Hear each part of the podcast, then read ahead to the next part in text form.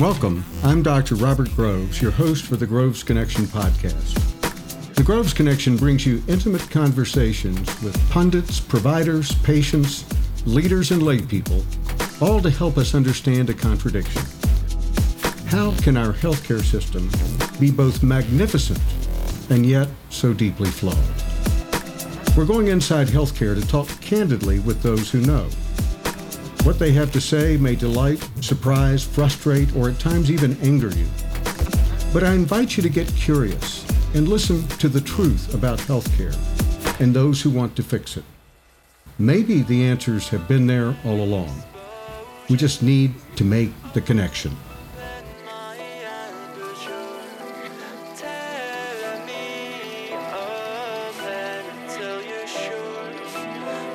Are you ready to connect? Sherri Douville, welcome to the Groves Connection. I'm so honored to be here. Thank you, Dr. Groves. I'm fascinated to get into this discussion, and uh, but as you know, I start way back, and so uh, the first thing I'd, I'd like to ask is uh, go take it back to, to grade school. Where'd you grow up? What was life like then? What were you thinking? Uh, what kind of kid were you? Just start there, and let's move out from there. Yeah, th- thank you so much. Uh, so, yeah, so much can tie to my childhood. I'm uh, very, very fortunate, and and had a lot of interesting experiences that that have driven me, you know, to healthcare technology. But I was actually adopted as a homeless orphan in, in South Korea to um, American, uh, Caucasian American family um, here in the Bay Area. And my, my father um, was a, a you know senior manager at Hewlett Packard, you know, for a long time. So you know, lo- long way to go from being you know a homeless orphan in Asia to be adopted, you know, Valley, right? Yeah, I did. and What age were you when you found out that you were adopted, and what your background was? Do you remember? Well, it's pretty obvious because I look like this, and my my my parents were blonde and, and redheaded, so I always knew that that, that I looked different. But that was uh, uh, you know very very fortunate um, to be adopted. And it sounds like a dream come true, and in so many ways it, it is. But it wasn't without challenges, and we we did have um, my mom. I grew up with her being disabled, and kind of um, experiences observing the healthcare system and a lot of responsibility. You know, starting probably like nine, um, Yeah. and then you know, accelerating. You know, through that, she had had several um, surgeries to accompany um, something that she was she was born actually without a slip disc in her back, and something that proceeded to accelerate in its degradation as she um, entered.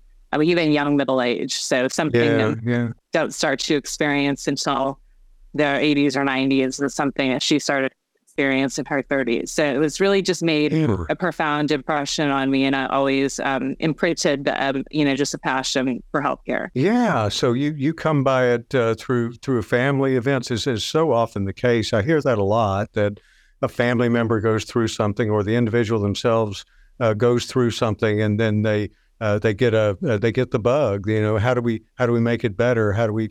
I want to help people too. That kind of thing. Is that uh, sort of the experience? Absolutely. And so I'm still trying to solve, you know, the same problem I saw. Then we spent so much time waiting Yeah. because different types of clinicians needed to to work on our case and provide information before different kinds of decisions could be made treatment decisions surgical decision and, and so um, the, just the agony of that as a family member um, was something that that you know came flooding back to me when I encountered um, this opportunity as as a way to really um, impact that. Yeah, yeah. Did you have siblings at this time that were part of that as well? Yeah, uh, two, two, two older brothers were all adopted, so my parents weren't they weren't able to have kids. So interestingly, um, part of what made me who I am is that I I have one brother who's adopted, um, you know, from here domestically, and then two of us, you know, from Asia. So I I had the interesting experience of being Mhm. part of a, a very in, you know interracial family, and and there's a lot that goes with that. Probably like too much for this podcast, but but yeah, yeah, probably. I was um, a, what would be considered a scholar athlete. So I took a lot of um, honors type classes and played a lot of sports. That was really the culture of the area uh, that I grew up in. So did um, track, soccer, uh, music and and ended up growing in college. Um, but the thing that was um, interesting about me because I, I always worked ever since I could, um, like starting at the age of 12, is that I never really had one click. So I did have um, some best friends um, that I still, some of them stay in touch with to this day. Yeah. But I was um, sort of a bridge to many clicks. That's what it feels like when I look at uh, your activity and and you're a connector. You know, you you you bring people together and create those bridges of opportunity. Uh, uh, what a great place to be. Yeah, thank you. I feel like there is a need for someone like me, you know, at this time in, in healthcare. So I'm, I'm very, um, you know, I'm very um, energized and inspired by that. Yeah, yeah. So, so uh, were you a science kid? Was that something that was? Yeah, yeah. yeah. I, I um, always uh, loved science, and my dad used to bring home. So he he was a finance guy, but they were a very heavy tech company, and he'd always bring home crystals uh, from the engineers, you know, that they use in some of their, um, mm. you know, devices and things. And yeah. he said, yes, you know, this engineer needed money for a project. so yeah. we had the collection of these crystals, you know, and calculators. And so we always had a lot of um, those kinds of um, gadgets. Yes. And, and, yeah. but yeah, my dad, I guess you could say he was super nerdy and one of his our pastimes were, was reading encyclopedias together. And so when I when I in school, that that's is, about as nerdy as it gets, I think, Sherri. but but I, I I know what that's. I mean, I understand that. That was always one of my favorite go to places, and you know, just grab an encyclopedia and start anywhere. It's fascinating. Yeah, exactly. I, I, think one of my um, defining moments is I, I I really admired and and was very fond of a chemistry teacher that I had in fifth grade, and she she was amazing. She she was very athletic. She swam every day. She was very tall, very striking, very confident woman. And Ms. Monder took me by the shoulders and she said, You know, you're outstanding in science. And I, I said, Okay. Yeah. and she said, Well, I just want you to think about sticking with it. And, mm. and it, hmm. it was interesting. I didn't think anything of it that day but I do always sort of, you know, remember it because it was always part, part of my, continue to be part of my identity still to this day, you know, yeah, having yeah. science background. Yeah. All the conversations I've had, Sherri, uh, mentors come up every time. There's always yeah. somebody along the way that uh, uh, was the guide star or, or, uh, you know, helping direct along the path, encouragement you know, some sort of mentorship is always part of the story in one way or another. And it could be, you know, it could be parents, it could be teachers, it could be all of the above, but there's always something back there. I think it's good to recognize that, uh, you know, whether you know it or not, uh, you're serving as a mentor to somebody. Now, you may not even know who they are, uh, but it's always good to remember that. Robert, I am incredibly ambitious. So first, I'll say I have many, many mentors. I have a whole um, hey. one for enterprise uh, technology, uh, one for boards, one for fi- corporate finance, and lots of physicians. So many, many, many of them. But I'm incredibly ambitious, and my uh, one of my overarching goals is 50 general managers by my 50th birthday as one of my mm. best friends. Oh. So, well, you're way beyond that. And I said, yeah, I think I am, but but it, just, it kept me very focused, you know, and it also buffers me from a lot of ups and downs that you can have and, yeah. and in terms of leading a, a healthcare IT early stage company. You know, if you have a, kind of a north star, it's very helpful. Yeah, yeah, that absolutely. So, um, you know, one one of the things that strikes me is if I picked up a dictionary and looked up the word overachiever, your picture would probably be there. uh, you sound like you're the consummate overachiever. Like uh, it's never enough. You need uh, uh that next level. Is that does that is there a drive there that that is just intrinsic to you, or how did you develop that? You know, it's interesting that. Well, I, I think I mentioned that um, having uh, my mother was. Um, disabled and that was very um, honestly challenging you know for our family on multiple levels yeah. and so i think i learned very early that if i, I needed to do something, I needed to buy a car, I needed to solve a problem, like I was a, the type of person who could just call my parents to solve a problem because they, they kind of yeah. had enough problems to deal with. yeah. Um, and I never really think of myself as an overachiever. Um, I think of myself as a designer and like a like a reconstructor. And and so the the way that I think about the work, and I do do a lot of things. I was just um, I'm part of a, a CEO um, working group uh, where we get together and share challenges and help each other. And and one of the things we were talking about, because we all uh, converge on life sciences, healthcare, and technology, is that there's so many stakeholders involved. How do you build mm. credibility and bridges with all these different constituents? Because you yeah. have you have physicians, and then you have investors. These are all different silos of different communities, and and just that. So so everything that I've been working on is it's not so much like overachieving to have you know different stars but it's more like i have a vision for how this problem so the problem we're solving at Medigram is that a leading cause of preventable death is still delayed information. Yeah. But what that means to someone like my husband who's a stroke neurologist is that he just simply doesn't get the information that he needs when he needs it. And and when you peel back the onion of the problem what it what it amounts to is the fact that there's all these different disciplines that have to be solved. You have to solve the IT portion. You've got to solve the engineering piece of why most software doesn't work on Hispan most of the time, and then you have to solve the technology integration, which is a people process as well as a technology problem. And and when it comes to solving problems, you're really talking about communities. And so uh, it's yeah. not so much trying to amass these gold stars, but it's just that you do have to have credibility in the different communities in order to be able to get people to work with you to solve problems. So, yeah. so that's kind of um, because I don't have any advanced degrees. I don't know if you noticed that. I'm probably your only guest that doesn't have a lot of advanced degrees because I'm very like autodidactic, uh, but uh, but it's all um, from a deep, you know, you know, problem solution mentality. I think. So so walk us through the the decision making process, but because one of the things that uh, uh, my son has has talked to me about is that that higher education is less and less useful over time. You know, I push back a little bit because the college experience for me, it's where I made some of my best friends, and maybe as a social uh, engagement tool, uh, it was really important to me. Did you, did you uh, uh, attend college then, or did you did you get a BS degree? I, I went to Santa Clara University. It's an oldest uh, higher ed institution in California it's Jesuit, uh, Catholic, and I, I believe in in its method. It's about educating the whole person. Um, so very centered on personal values, living them, our personal values, right. our confidence, conscientiousness, and compassion.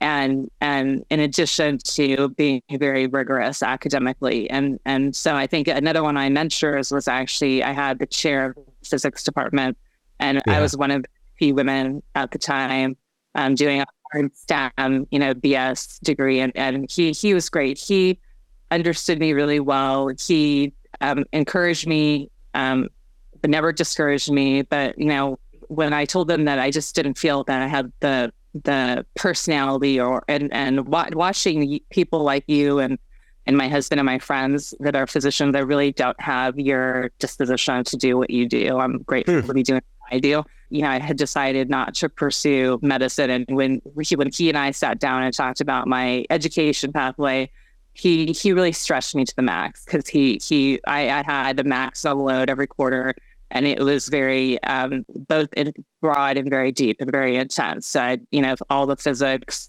all the organic chemistry, a lot of um, advanced math, and then things like psychology and sociology and economics. And yeah. he just knew that I'd be able to do something um, really important where you're applying STEM knowledge. He didn't know exactly what it was, but that yeah, yeah. So I wouldn't be able to do anything I'm doing, you know, without that foundation. And and now I actually one of the things I do is teach. I'm a professor of practice for board governance, and I co-founded the curriculum for AI and cybersecurity for corporate board members. And that I think that idea of universities is evolving. Um, and I, so I, I like you do believe everybody that can afford to should for the social and foundational intellectual experience. I, I do believe in college, but I don't, it doesn't have the same value proposition that it yeah. used to have probably between yeah. you and your son in terms of my perspective. So if you can afford it, definitely do it. If you can't afford it, I think there is a place for lots of different educational pathways. Like in our, our county, so I live in Northern California, Santa Clara County. I know a lot of policymakers are really looking at junior college to help because we need a lot of people in healthcare, yeah. not just doctors and nurses. So we need lots of different types of techs, both on clinical side as well as on the IT side. And a lot of these folks can and should be able to be funneled through pathways that don't necessarily involve college if they can't afford college or if college isn't for them. Yeah, yeah. And I've had lots of different, uh, you know, faculty and, and senior administration at various universities ask me about interest in, you know, joining this program or getting that PhD. And I'm like, look, there's really no advanced degree that matches what I think needs to be done in this market, hmm. but I'll help you build. That's interesting. So unpack that for us a little bit. When you when you make that statement, there there's no advanced degree that addresses what I want to do in this market. What what is that? And and help us understand what that means. I believe technology can have a profound impact on healthcare. I, I'm not afraid of the challenge, uh, but I, I respect the problem. I think the problem is much bigger and deeper than most people are willing to to to imagine. But I'm about facts. So I'm like, let's let's accept facts and then solve and tackle for facts. I have a hobby of terrorizing uh, administration and faculty.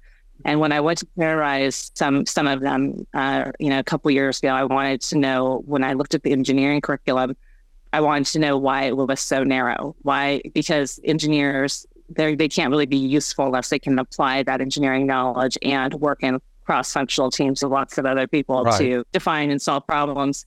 And what I discovered was that engineering, like and, and and accreditation is very valuable. So not against accreditation, but the accreditation body that accredits engineering degrees dictates a narrow scope. And so the universities, if they want to have something that's marketable, which means it's accredited by their accreditation body for engineering, they're they're they're tied to what it is that it is dictated. Wow. That's something I'll tackle later in my career. But I feel, and I, I have a friend who who just uh, left as CEO of the accreditation body for business schools.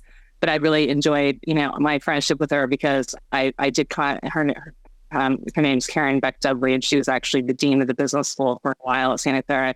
But I, I, I enjoyed being able to interact with her in that position as a friend to help her see, you know, as a hiring manager, what I need. What because what I need, I don't, I, am not assuming I'll be able to get based on somebody's degree. It, it's a multiple multitude of character, values, aptitudes, mm. uh, and tendencies that that really uh, can accompany a degree. Yeah, yeah. That does tell you things, but there aren't specific degrees for this field. So this field is intensely multidisciplinary, um, and I think you're you're well aware of that.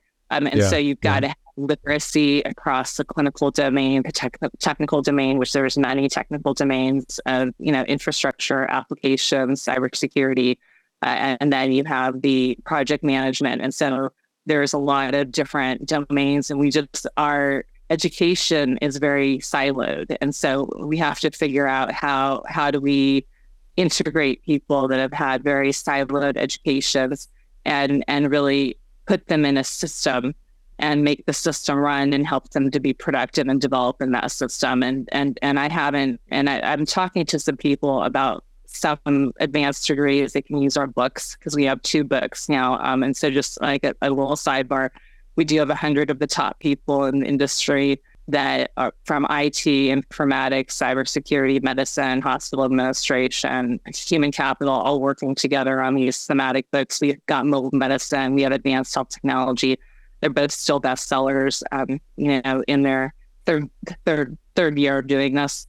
Um, first, specifically for medical informatics. Um, and so those books, you know, can be used to help, um, you know, design what would be degrees in the future. Yeah, you know, it, it, what's interesting to me is uh, the the problem that you're describing in uh, uh, in engineering accreditation and uh, the uh, singular focus on a narrow uh, interpretation of that field is so similar to what we find in healthcare. Right? I mean, your endocrinologist knows endocrinology very, very well uh, but if they can't work with the nephrologist and the cardiologist and so on and so forth, it's a, it's, it's a reflection of the same kind of problem of disintegration, you know, in the pursuit of managing complexity. Uh, you know, in, in discussions with others, we've talked about how do you manage complexity?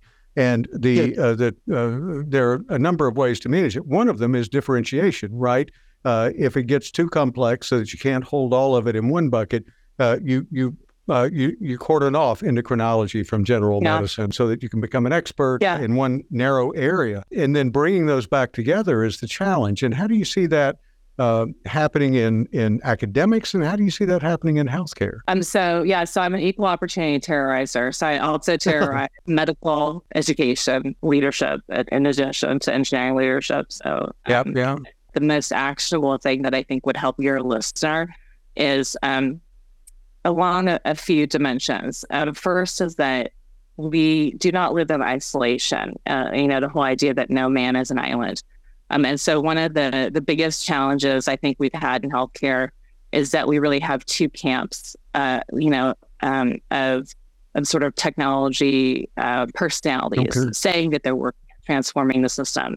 And I don't, I don't know how much you've been following the Ocean Gate saga. Hey, connectors, this is Alden from the Editing Bay. I just wanted to clarify, depending on when you're watching this, Ocean Gate was an event in which the CEO of a company called Ocean Gate, named Stockton Rush, built an experimental submarine that was sort of denounced by all regulatory bodies, took several people down to take a tour of the Titanic in his submarine called Titan. The submarine failed, and all of the people on board lost their lives. So that is what she is referring to. Let's get back to the show. But I, as someone as a STEM person, I jumped all over it because it just resonated um, so much. And and one of so one of the things I also do is I'm co-chair of trust for the IEEE standard, uh, which is a joint venture with Underwriter Labs, and it's about building trustworthy, safe, reliable technology uh, for Mm. healthcare. And So and IEEE important. the idea of Ocean Gate was that you could kind of move fast and break things. It, and, and, and, and what seemed appeared to me, you know, someone has experience uh, with different engineering methods, that it um, looked very, foolish, honestly. And and I love the idea. Of, so Mariana Trench is the deepest trench, you know, off the Pacific coast in the whole, you know, world. And then there's successive levels that are also daunting. One being the Titanic level, uh, and then you know you get successive levels near the surface of the ocean. So my idea about Ocean Ah, Gate, okay. everybody knows, in, in recent from the recent news, was that it was not built to withstand the pressure. And so it's, it's very analogous for us at Medigram because web and stationary applications also do not stand up to mobility pressure in hospitals, which is why you, you'll notice none of your friends use m- much for mobile apps in the hospital, um, even though they probably like to because the ones they're given don't work for them. Yeah. And the reason why Ocean Gate was so interesting and compelling is because, again, people are trying to take, you know, these move fast methods and bring them to a totally inappropriate use case. Now, I'm not saying that Ocean Gate shouldn't have been able to exist or do what they wanted to do, but I'm saying that they should have. So the equivalent of IEEE, but for the oceanic, you know, market had written them a letter saying, you know, you didn't Yeah. do what you're supposed to do in terms of these different tests and certifications. And so to me, they could have done what they did, but they should have been relegated to a lake. and You know, then we'd be talking about Lake Gate instead, I guess. right? But the lake gate instead of Yeah. like you know, trying to take that to the Titanic level. And I just when I talk about you know Ocean Gate, the contrast to Ocean Gate is the deep sea challenger. So I'm a huge fan of James Cameron, who was the um, director, is still living, but directed the Titanic and several other movies. Um, but he does take a very you know thoughtful, intelligent approach to the way that he built the deep sea challenger to do those expeditions for the Titanic. And when you look at it, I mean, Ocean Gate looks like a toy compared to the deep Yeah. sea challenger. And and so the deep sea challenger is not just a technical engineering; it's all it's a systems engineering uh, solution to, ah, to a complex system problem. There was a lot that that that, that went into engineering that submersible as a system, other than just the the hard technical engineering itself. Yeah. So what I'm I'm looking to do is, you know, you've got to understand that there's a lot of noisemakers that have an ocean gate mentality of moving fast and breaking things. They haven't done much in healthcare, as you know, uh, besides create a lot of noise and issue lots of press yeah, releases. yeah. And so with Medigram and what we're working to do, we really needed to have all the people that that have to work on the problem, you know, come up with, you know, the, the solution of, of the system. Let's let's get into it. Let's get into Medigram. uh, where you got the notion, how it was formed, and what you're trying to do in healthcare. Yeah, no, thank you so much. So, um, it uh, so we're in the business of driving safety, efficiency, and profitability uh, with data and AI informed virtual clinical programs. Um, and so I think if you talk to any of your friends who are practicing, you know, in hospitals or clinics, they'll report that none of the mobile apps they have were designed for the unique challenges. And and when you trip, go into a hospital with your phone, I think like one of my beloved uh, colleagues, Matt Partridge, says that doctors are in airplane mode all the time. Yeah. And so there's a technical component of solving um, the technical problem.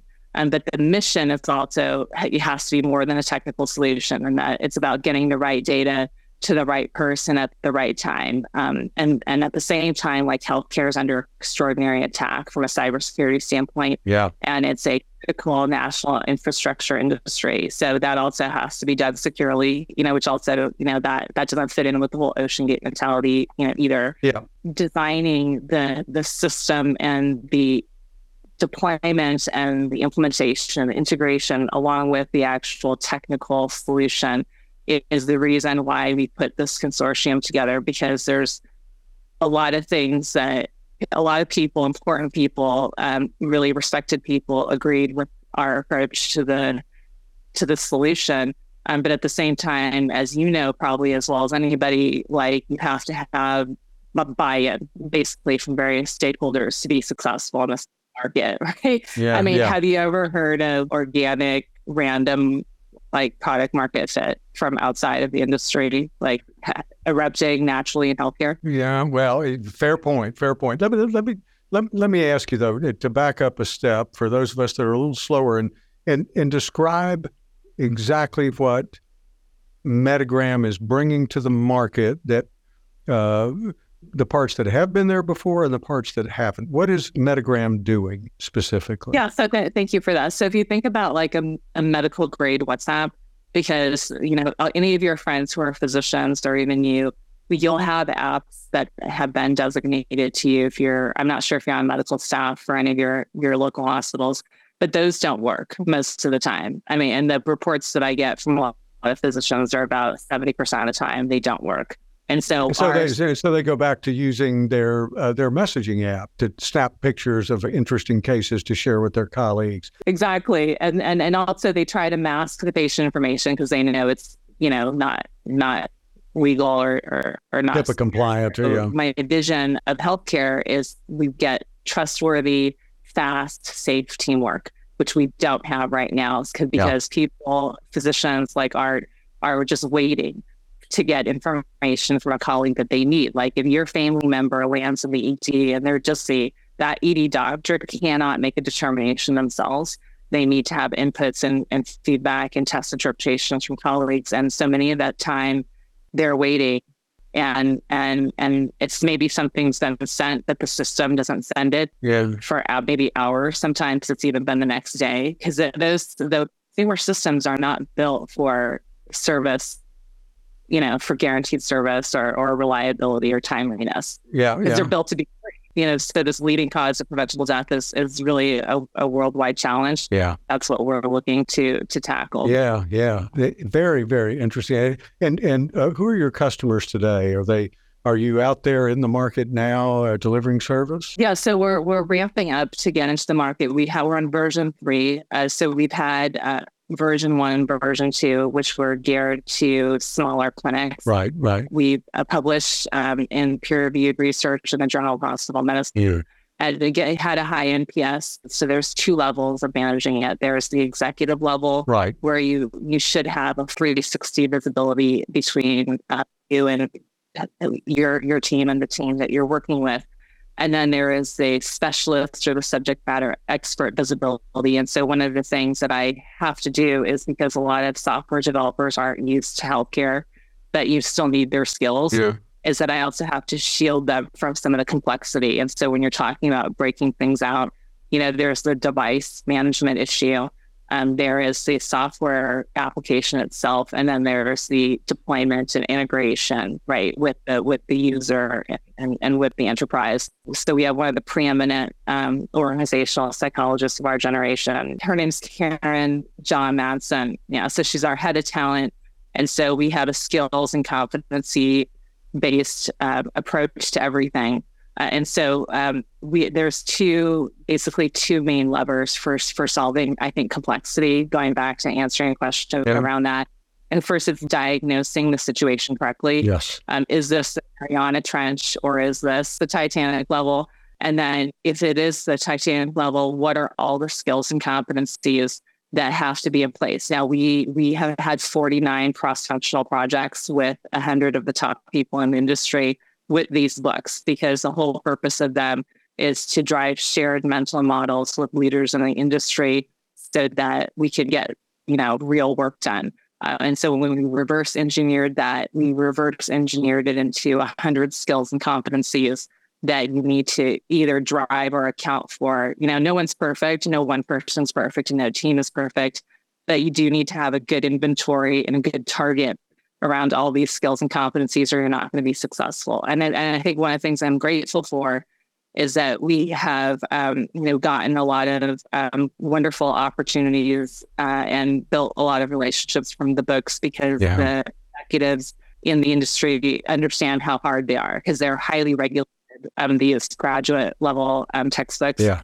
So skills and competencies, and then the other thing that I posted the other day was what's your problem solving approach? And so one of the things that I I was joking with Art, who's been chief medical officer for two health systems, but I said, you know, the, one of the probably biggest problems in healthcare is that lean, as wonderful and important as it is, if you apply lean to chaos, you're just creating more noise. That doesn't oh, that doesn't solve anything. You can apply lean to known things like manufacturing, where you know the inputs and the outputs. But when you have multiple stakeholders and you have unknowns, you can't apply lean. You have to apply design thinking. So there's a spectrum of problem solving between known, repeatable, simple problems, starting with quality improvement, uh, uh, continuous improvement, and then lean, and then you know from the spectrum up from there, including agile, Kanban, um, at, you know Scrum, and then design thinking. You know from simplicity to chaos. So I think honestly the the of so many things we can solve in healthcare with ex- exceptional management the yeah. man diagnosing the problem and applying the skills competencies and methodology to that problem that that is what i think is uh, will take us where we need to go uh, when you say you know you can't apply lean to chaos i mean one of the things that i'm reminded of is the uh, the story of Alan Morris at Intermountain Health, and uh, this goes back to the 80s actually. And there was a uh, ARDS, which is a, a, lung disease, an end stage uh, lung disease that uh, leads to a pretty high mortality, adult respiratory distress syndrome. It's what a lot of people died of uh, in COVID 19. Yeah. And mortality was very, very high at the time. And in the 80s, there was an Italian study that came out that showed that if you applied this protocol that included placing uh, uh, severely impacted patients on essentially a heart lung machine, they were able to show a dramatic reduction in mortality.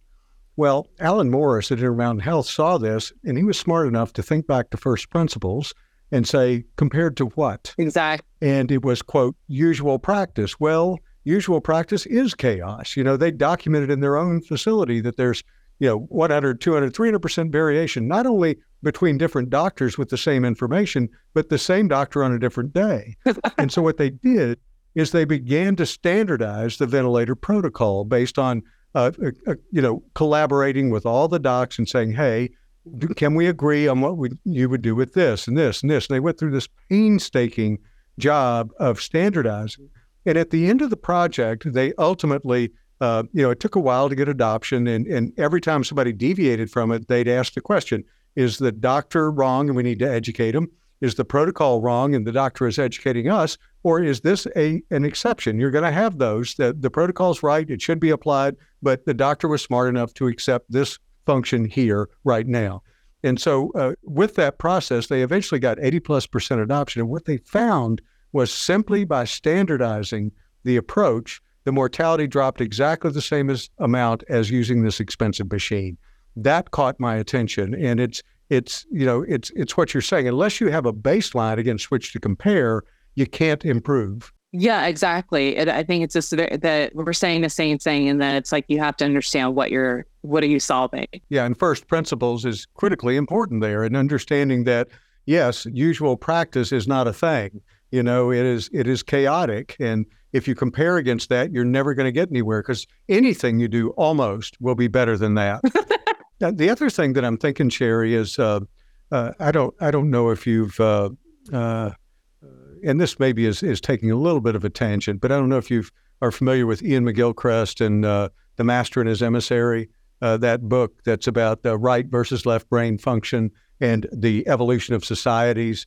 And as societies get more and more complex, they're more and more leaning towards left brain type functions, which is, you know, uh, fact based, manipulate the world. This is how I manipulate my environment. And the right brain tends to be context relationship, yeah, big picture of what's going on. Yeah, yeah. So the right brain is is is the should be the boss, and the left brain serves the boss. But we've gotten that upside I down. Totally agree. Uh, and gone too far down. And that, to me, when you st- start talking about the differentiation and that results in fragmentation, we've lost our way. You know, the big picture is what's important. And what I hear you saying is, I'm I'm not only trying to be rigorous in the design and make sure I go back to first principles to make this work and work safely and work reliably.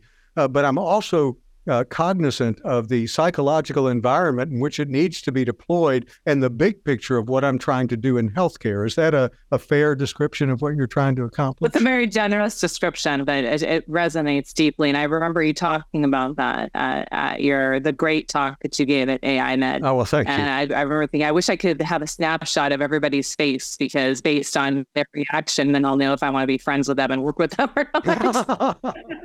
That's a test, just, right? Yeah, just the wonderful. But you know, I I, I totally I totally agree with that, and I, I just want to um, encourage everybody that you know, and including you, to continue on this path, this human-centered path. You have you're not alone. Um, the Brits are very uh, very big on, on, that, and it drives a lot of what they do in terms of policy and public health. Yeah. And I feel that we have an opportunity, especially with the conversation around generative AI, to really assert a human-centered agenda especially in medicine. Yeah. And and that that needs to be asserted because what you're talking about this left brain dominance. I know personally I grew up in Silicon Valley and I know people that I I that I believe have it have it backwards yeah. and and they're not if they were based in facts that would be great. Um, but that but there there actually a lot of it is is hype hype and vibes which doesn't work in medicine because medicine is still highly governed by medical ethics and so, what we're working to do at Medigram, besides establishing and asserting our philosophy, is also really build this consortium around, you know, highly trusted, respected players who believe in truth and and that want to use that truth to help improve human life, to save human life and make human lives better. And that is a significant departure from the majority of the tech industry, to be honest. Yeah, yeah. So that I, I, I try to encourage people, listeners, our, our friends, to own that identity and to work together. We, I think, have a chance to make that really, you know, more of a governance philosophy in healthcare because that's the only thing that's going to work. If you if you just look again, first principles, patient literacy is only twelve percent in the only peer reviewed uh, paper that that reports on that. And so the the whole dream that this left brain dream that people have that patients will be democratized and be able to do their own healthcare, that is a pipe. Yeah. Not with where patients are right now. I'm not saying it's not a worthwhile goal sometime in some decades, but today they still rely on physicians and trust the physicians. So you cannot disempower and disintermediate and disenfranchise a physician when your patients are only 12% literate. It just makes yeah. zero that's a mismatch again it's OceanGate trying to go to the Mariana Trench when OceanGate should be in the lake. Yeah, if OceanGate wants to be in the lake and help people manage their allergies and things so that they can do that are simple on their own, that's fine. And so that that's what our people that we know need to do. We need to work on classifying when people with their 12% literacy can do things themselves, but then everything else we need to help physicians systematize so that they can play that their role as the trusted advisor. And we need to protect that. That's a very, I think, sacred position and relationship between them and, and the patient needs to be protected. Yeah. And I think uh, uh, we need to reinfuse that even more into medical education because I, you know, it's not unusual now. And I know from personal experience, if, if you're having some kind of procedure, uh, that you might be in the hospital for two, three days, never meet the person that's actually going to be doing the procedure. And that to me uh, is not a good way to develop trust. You know, human beings have to spend time together in order to develop trust, and the technology should be serving that relationship, not the other way around. Exactly. But but we can't just have this idea. We have to do something about it, right? We have to work together in, in these working groups you know, we have to write about it and we have to act on it. Sherri, I, you know, you say that you're the CEO of Medigram, and I believe you, but you're talking about something much larger when you add in your philosophy around how technology technology should be used and and the publications that you're offering to uh, uh, forward your philosophy on how technology should be developed, used, deployed uh, it's a much bigger thing that you're taking on here than than Medigram, isn't it? Well, I see Medigram as as you know a small early stage entity right now, but that's not what it's meant to be. you know, it's yeah, meant yeah. it's meant to you know become a much larger, uh, formidable you know organization. You know when when that time um, and and a lot of that has to do with you know hardening and scaling the practices that that that I'm talking about here. And so I, I do believe um, and and the, so this is a thing too is that there is something as a medical grade software company. I don't think it's truly been invented yet. I think it's something we're working ah, to find. I like that. I like that. Yeah. It's very hard to do with um, I was talking to somebody part of a large physician group and they've disbanded all of their sort of um, tech relationships because there's just too much misalignment between them and the technology industry. And, and so a lot of us, you know, that I work on standards with, we just believe that when you that the things that can and should be done with technology to scale it and to make it more efficient, to make it more convenient, is, are are need to be done. Those are worthwhile goals.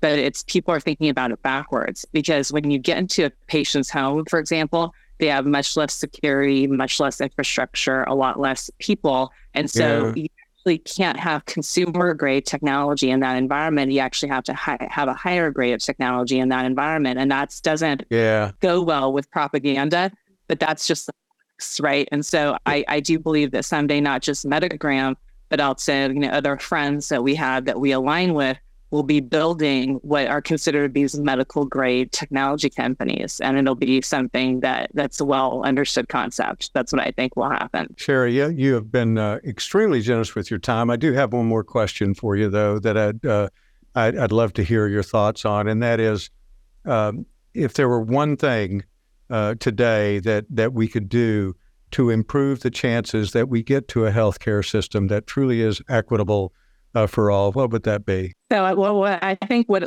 all the work that we've done um, that in terms of providing a resource, you know, to the industry, to leaders, to standards, to certifications, to policymakers, is that the invitation for your um, audience that I'd like to make is that if they uh, self-identify as being passionate about the, a truthful, practical way of moving healthcare, IT, uh, technology forward, um, that uh, just a shameless um, plug for both mobile medicine and advanced health technology, um, because that's what they were built for. They were built for people who are tr- truly have an interest in understanding at a detailed level what needs to be done um, to drive the field forward. And, and they're available on Routledge, Taylor, and Francis, you know, Amazon, everywhere fine books are sold. And then also, um, I love to have people not just agree with me, but also debate with me.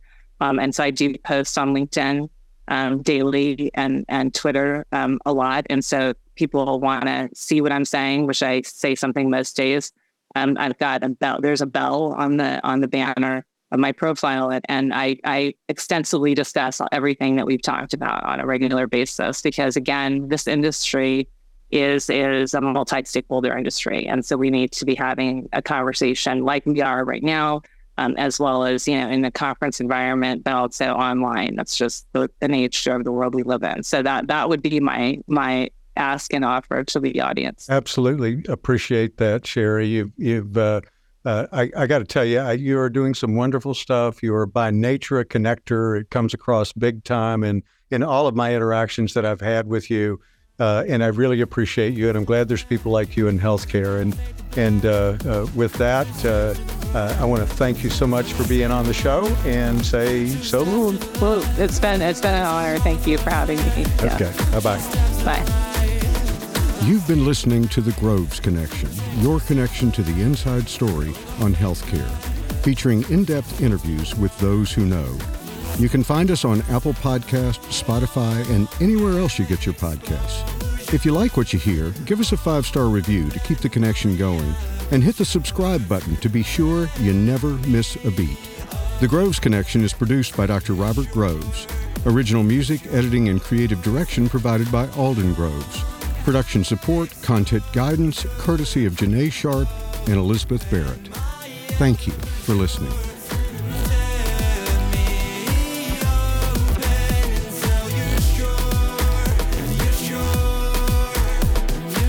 The professional ideas and opinions expressed in this podcast are mine and do not reflect those of any current or past employers. Thank you so much for listening, and we hope you'll join us next time on the Groves Connection.